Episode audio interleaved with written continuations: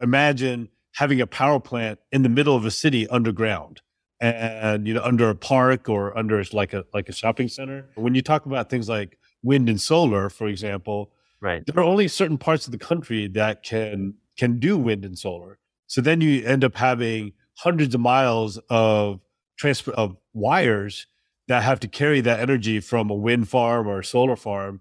A lot of it's lost and it's easily disruptible as well. So being able to have the energy source right where it's needed has incredible efficiencies on a number of facets.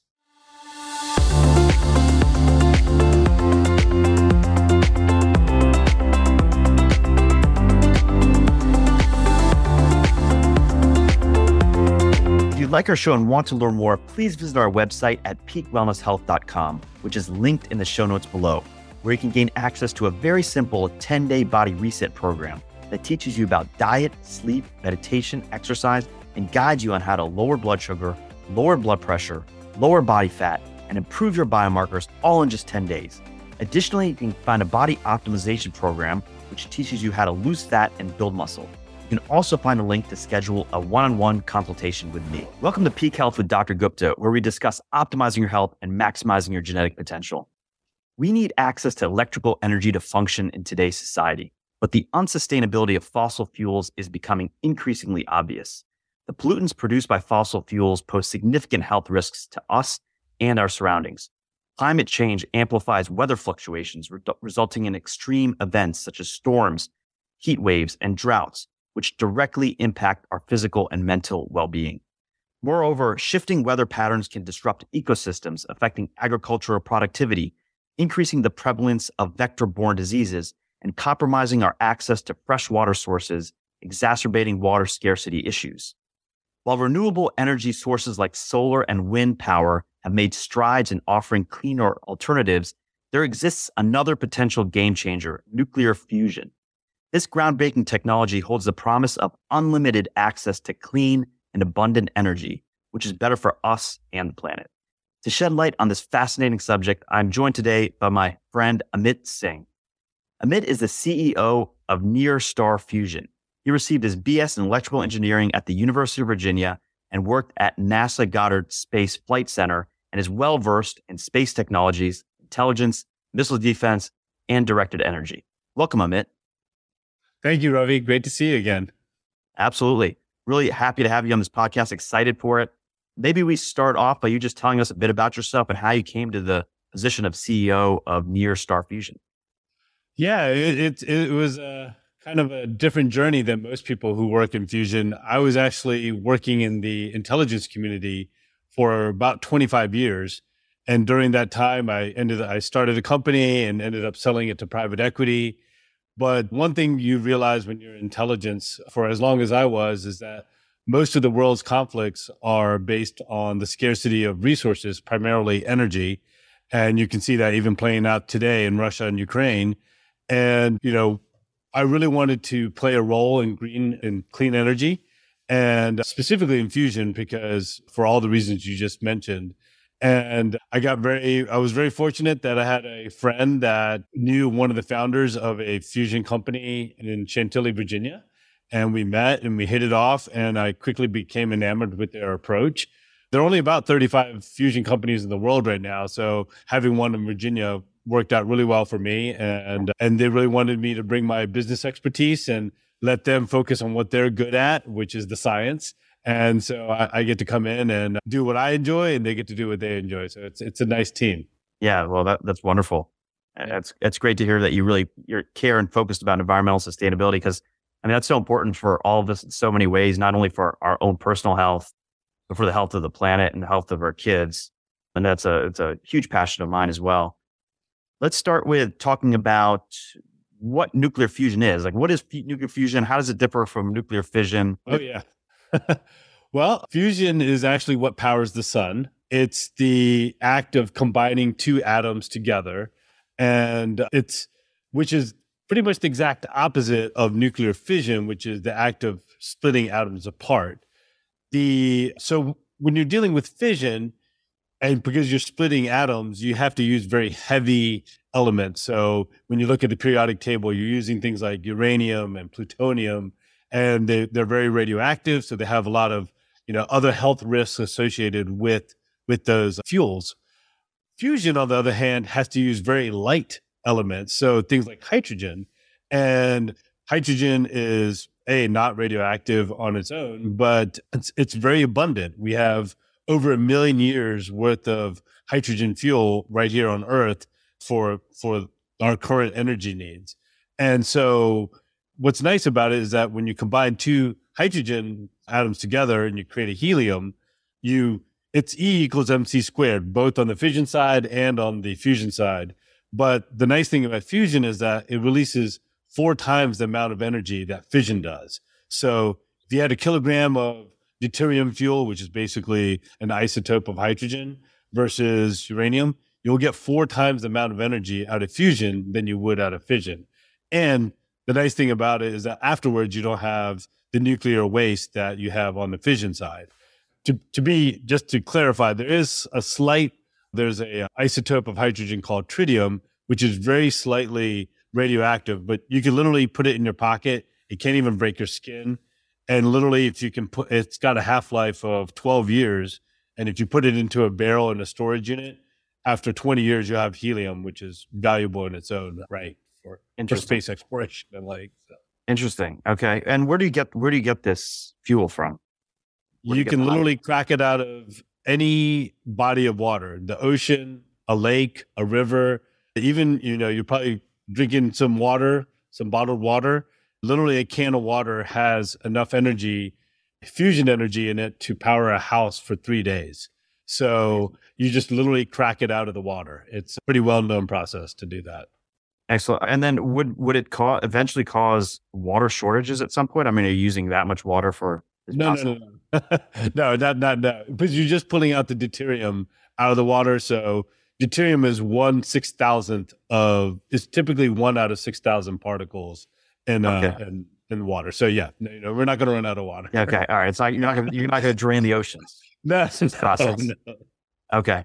So now I know that there was there was the, the limiting step was technology over many years, and we've seen an exponential increase in technology. In fact, I was listening to a very interesting podcast where the gentleman was saying that from 1900 to 2000, we've seen in exponential growth in technology.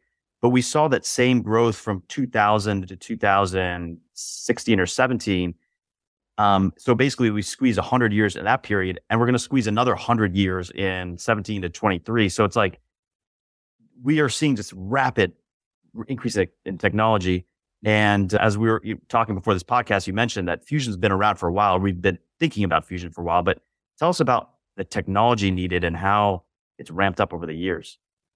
Yes. So you're right. I mean, humans have been doing fusion since the early 1950s. And so we know how to do fusion. The hard part is how do you get, how do you sustain fusion and how do you get more energy out than you put in?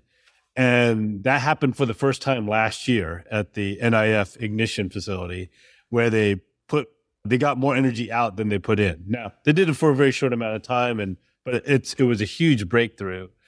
A lot of the advances in technology, specifically around superconducting magnets, has really pushed the science of fusion forward.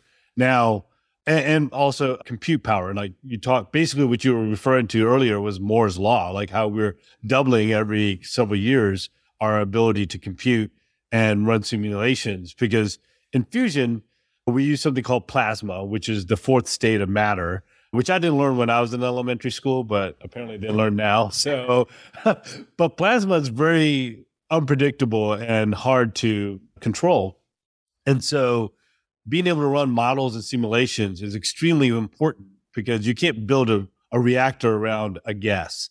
And so, the ability, the compute power of these very complex simulations has made it possible where now we can run these models and try ideas in a much more efficient way than we could ever before. And, you know, in the world of fusion, like I said earlier, there are about 35 companies, which uh, equates to roughly 35 different approaches to fusion. And they fall into different camps. You know, some are using lasers, some are using superconducting magnets. Near Star Fusion actually is using hi- hypervelocity plasma guns, which is a little bit different than what other people are doing but uh, I won't I won't bore you with those details right now.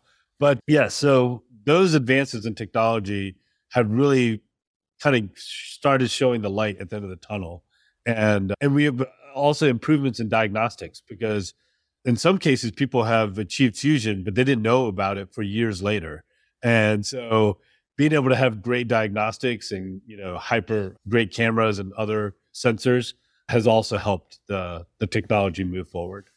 Interesting. Okay, so and, and just getting a little bit deeper into the engineering sides of it sure. because I, this is so fascinating to me. yeah, I know, and, and geeking out a little bit maybe. So you you mentioned lasers, you mentioned magnets. So what I'm imagining is like a fusion reaction. Like a, you're basically creating, as you mentioned, same reaction that we see in stars, mm-hmm. nuclear fusion, in in a contained space. So basically, it's like a, a I imagine like this ball of energy, and you're you're extracting some heat from that. Mm-hmm. Is that in essence what's happening? You're containing this this reaction in a small space, and you're extracting heat. Yeah. So even in this space, there's a couple different variants. The more the most traditional approach right now is basically what you said. They they have a, a ball of plasma that they contain in a reactor called a tokamak. Excuse me. And uh, they have to use the magnets to kind of maintain that plasma. And it's it's giving off tremendous amounts of heat, which then you can use to boil water and turn a turbine, right? But that's called magnetic confinement. There's another kind of school of thought on on fusion, which is called inertial confinement, which is instead of trying to maintain this very, you know, this ball of plasma, which has a lot of you know complications to it, we're going to sacrifice the huge gain that you get out of that to do what's a much smaller explosion, so or ignition, and so you use like literally milligrams of fuel, and and you create a little miniature ignition that lasts microseconds, and if you do it right, depending on the kind of fuel you're using, you may you might create tremendous amounts of heat, which is, you know, you understand that thermal conversion, but you can also create charged particles. So you don't even need a turbine. You don't even need to boil water. You can literally go to a coil of wire and put it, you have electricity coming off of this, off of this, this reaction. So that's when you get into more advanced fusion fuels. But that it, that's what kind of makes it exciting is that imagine having a power plant literally under a shopping center and you don't have to worry about this really expensive and heavy equipment to oh wow energy on the grid yeah but that's the that's the future of this that's the potential that's that's yes that's what we are hoping for i mean one of the things that we've been very excited by is that the us nuclear regulatory commission two months ago made a ruling that they were going to regulate fusion differently than fission and that basically it's called Part 30, and that they were essentially going to regulate fusion like a nuclear medicine facility, like where you get your X-rays or your CT scans. And so imagine having a power plant in the middle of a city underground, and you know under a park or under like a like a shopping center. Yeah. And then that microgrid infrastructure is also really good for a lot of other reasons because a lot of energy is lost. You know, when you talk about things like wind and solar, for example, Right. There are only certain parts of the country that can can do wind and solar. So then you end up having hundreds of miles of transfer of wires that have to carry that energy from a wind farm or a solar farm. A lot of it's lost and it's easily disruptible as well. So being able to have the energy source right where it's needed has incredible efficiencies on a number of facets. Are you struggling with reaching your health goals? Do you feel like you need extra help to achieve your desired level of wellness? Well, we're here to tell you that you're not alone. Our website at peakwellnesshealth.com, which is linked in the show notes below, offers a variety of resources to help you on your journey towards optimal health. One of the most popular resources is the 10 day body reset course, which is designed to teach you about diet, sleep, meditation, exercise, and how to lower your blood sugar, blood pressure, body fat, and improve your biomarkers all in just 10 days. Our program is comprehensive yet easy to follow, and we've seen amazing results for those who have completed it. But that's not all.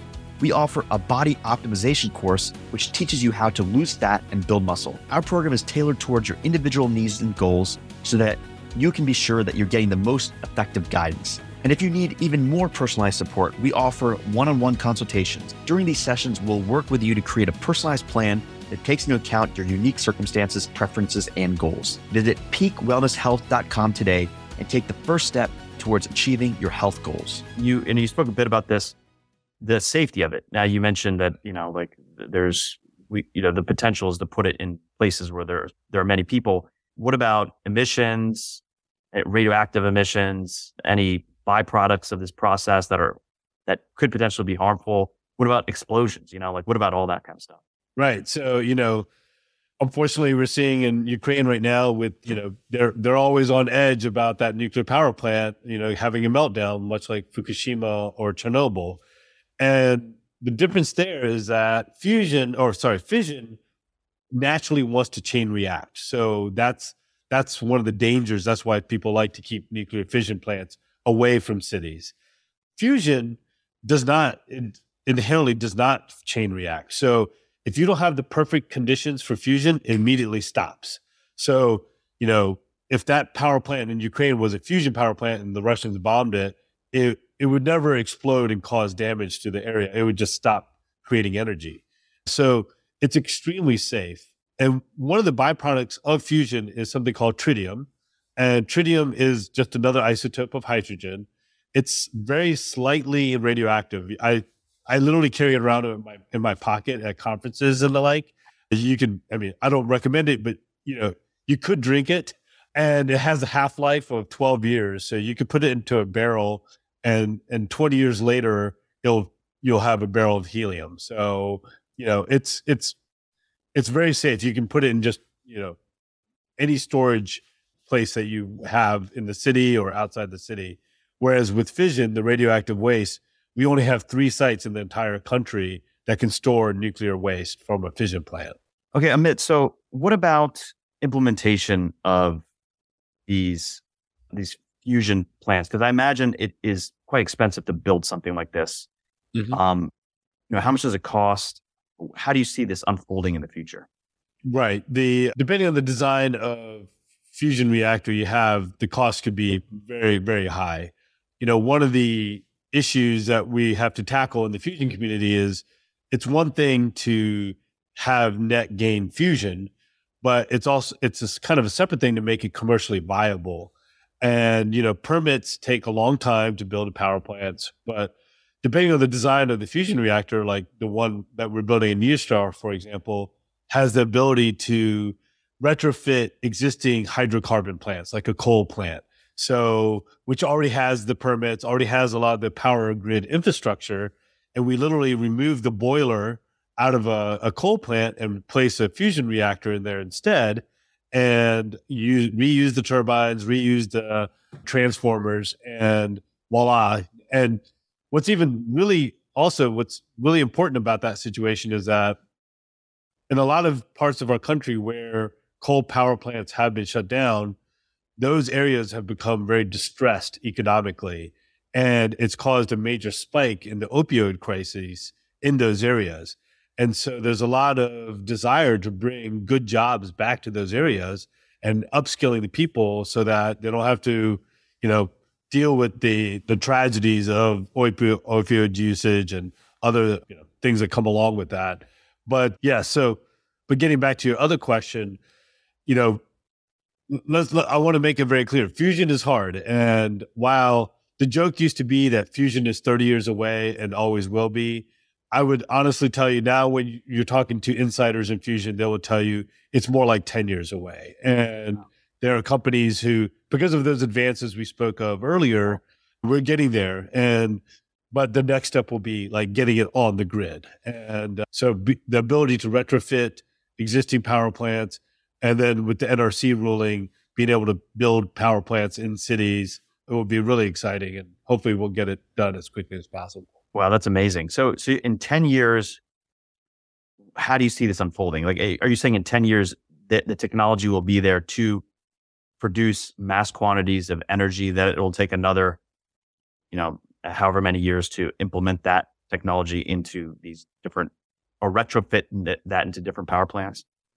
So I think there will be a lot of incentives given by the government to once there's a, a net energy gain created.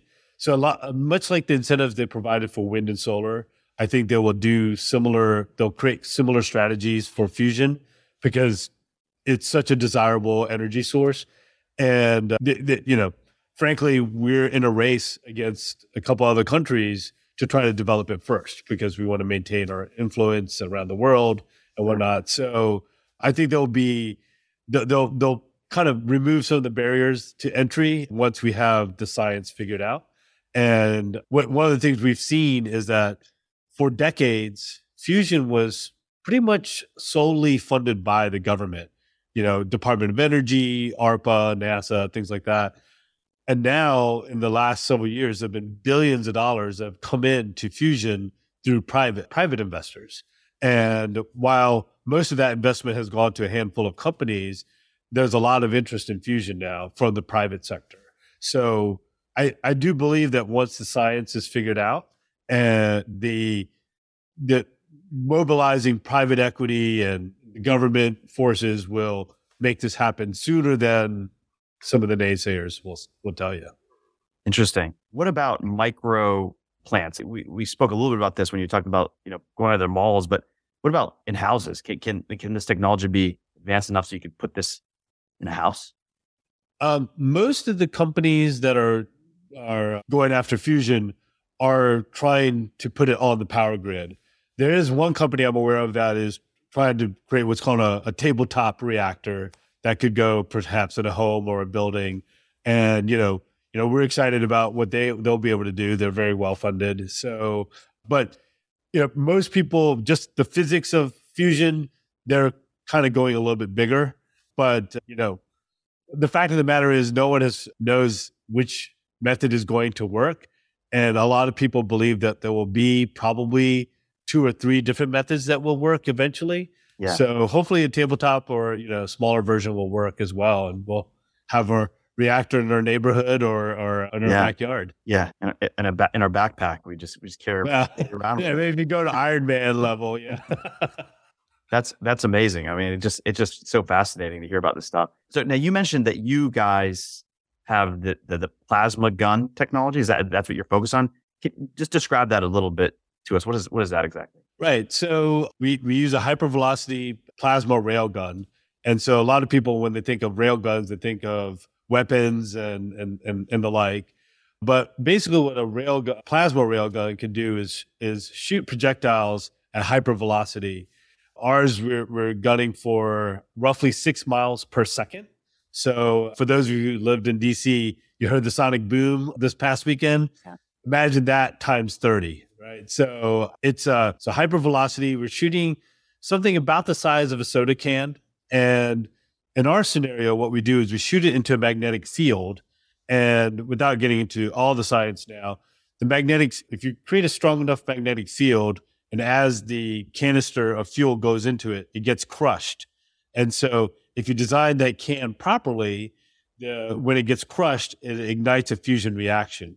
If you don't design it properly, the plasma will ooze out of the sides. So, so, but once that ignition happens, what we have to do is now capture that heat. So, in one, in one of our reactor designs, we have a shower of molten salt that can absorb that heat, and then, like a radiator, heat up the water, which turns a, turns the turbines which, and then you got the energy on the grid from that point forward. So being able to create hypervelocity plasma guns is extremely hard. Very few people in the world can do that. Luckily, we have those people. and luckily, because of the advances in compute technology, we're able to run simulations and models to kind of calculate the design of the capsule, the, the exact speed that we want the capsule to go at, the strength of the magnet, all those things that we couldn't couldn't feasibly do 20 years ago, we can do today. So yes, it's it's extremely exciting, and ah. you know, invite you to come over to our office in Chantilly. We'll shoot some plasma guns together. Uh, you know, it's always a fun time. That I, I will take you up on that. That sounds, yeah, that sounds phenomenal. I, I will I will be there. And shooting plasma guns is something I never thought I would do ever do, but that's the opportunity. Yeah, awesome. Well, this was incredibly fascinating. I'm so hopeful that this technology is going to come to fruition you know, as, as soon as possible because it's it's needed. I mean, we we absolutely need it. And, uh, you know, as we discussed earlier, I think it was prior to this podcast, we just can't generate enough renewable sources the way they are currently to power the grid. Maybe you can speak about that, uh, you know, as we close. Right. I mean, the electricity market worldwide is is two point six trillion dollars.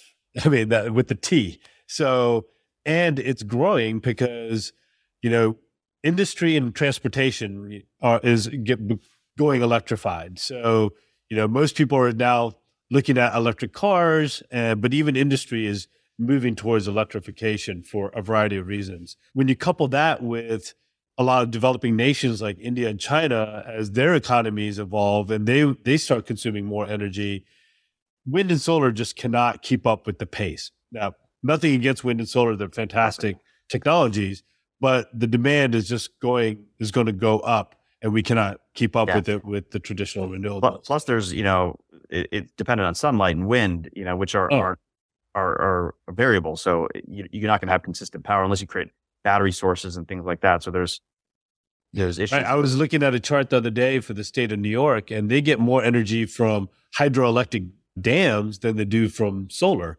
because geographically, solar doesn't make a lot of sense for them. Right. So, and you know, and there's a little bit of a backlash going towards some renewables because people don't want these wind farms and solar farms in their backyards anymore. Right. And so there's starting to be some pushback there.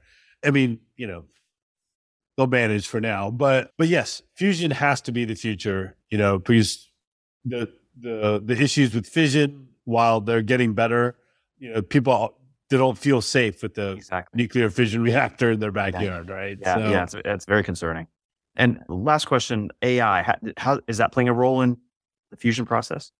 It will. For us right now, it's not because our PhD students are all are are all kind of they're they're our brains right now. But AI, it's just right now for us to introduce AI would be more of a complication than it would. But we do know that there are some companies that are introducing AI into their models. And yeah, it's very exciting. And I think there will be, it will play a part, especially as we start refining the algorithms. Yes. Well, Amit, this was amazing. I really appreciate your time and sharing all this information with us. If somebody's interested in learning more about Fusion or maybe even getting in contact with you, how would they do so? You can reach me at amit at nearstarfusion.com. And I would love to, to have a chat with you and, and, you know, point you to multiple resources that, you know, if you want to just learn. There's actually a great class going on right now online. So I can point you to that too. How, how do you get access to that class? I'll have to send you the link, but we'll, yeah, we'll put it in the show notes. We'll put the link. Okay. That'd be great. Yeah. Sorry. Awesome. Awesome, Amit. Well, this was great. Thanks Thank for you. having me. I really appreciate it. It was great seeing you again, Ravi. Absolutely. You too. All right. Take care. I hope you enjoyed this podcast. And if you did, please make sure to hit the subscribe and the like button and leave a comment about what you'd like to see on our future episodes. Just a reminder that this podcast is for educational purposes only, it does not substitute for professional care, nor does it constitute medical or other professional advice or services. If you're looking for medical care, please seek a qualified doctor or medical professional. For more information or if you'd like to check out our programs, please visit our website, peakwellnesshealth.com. That's peakwellnesshealth.com.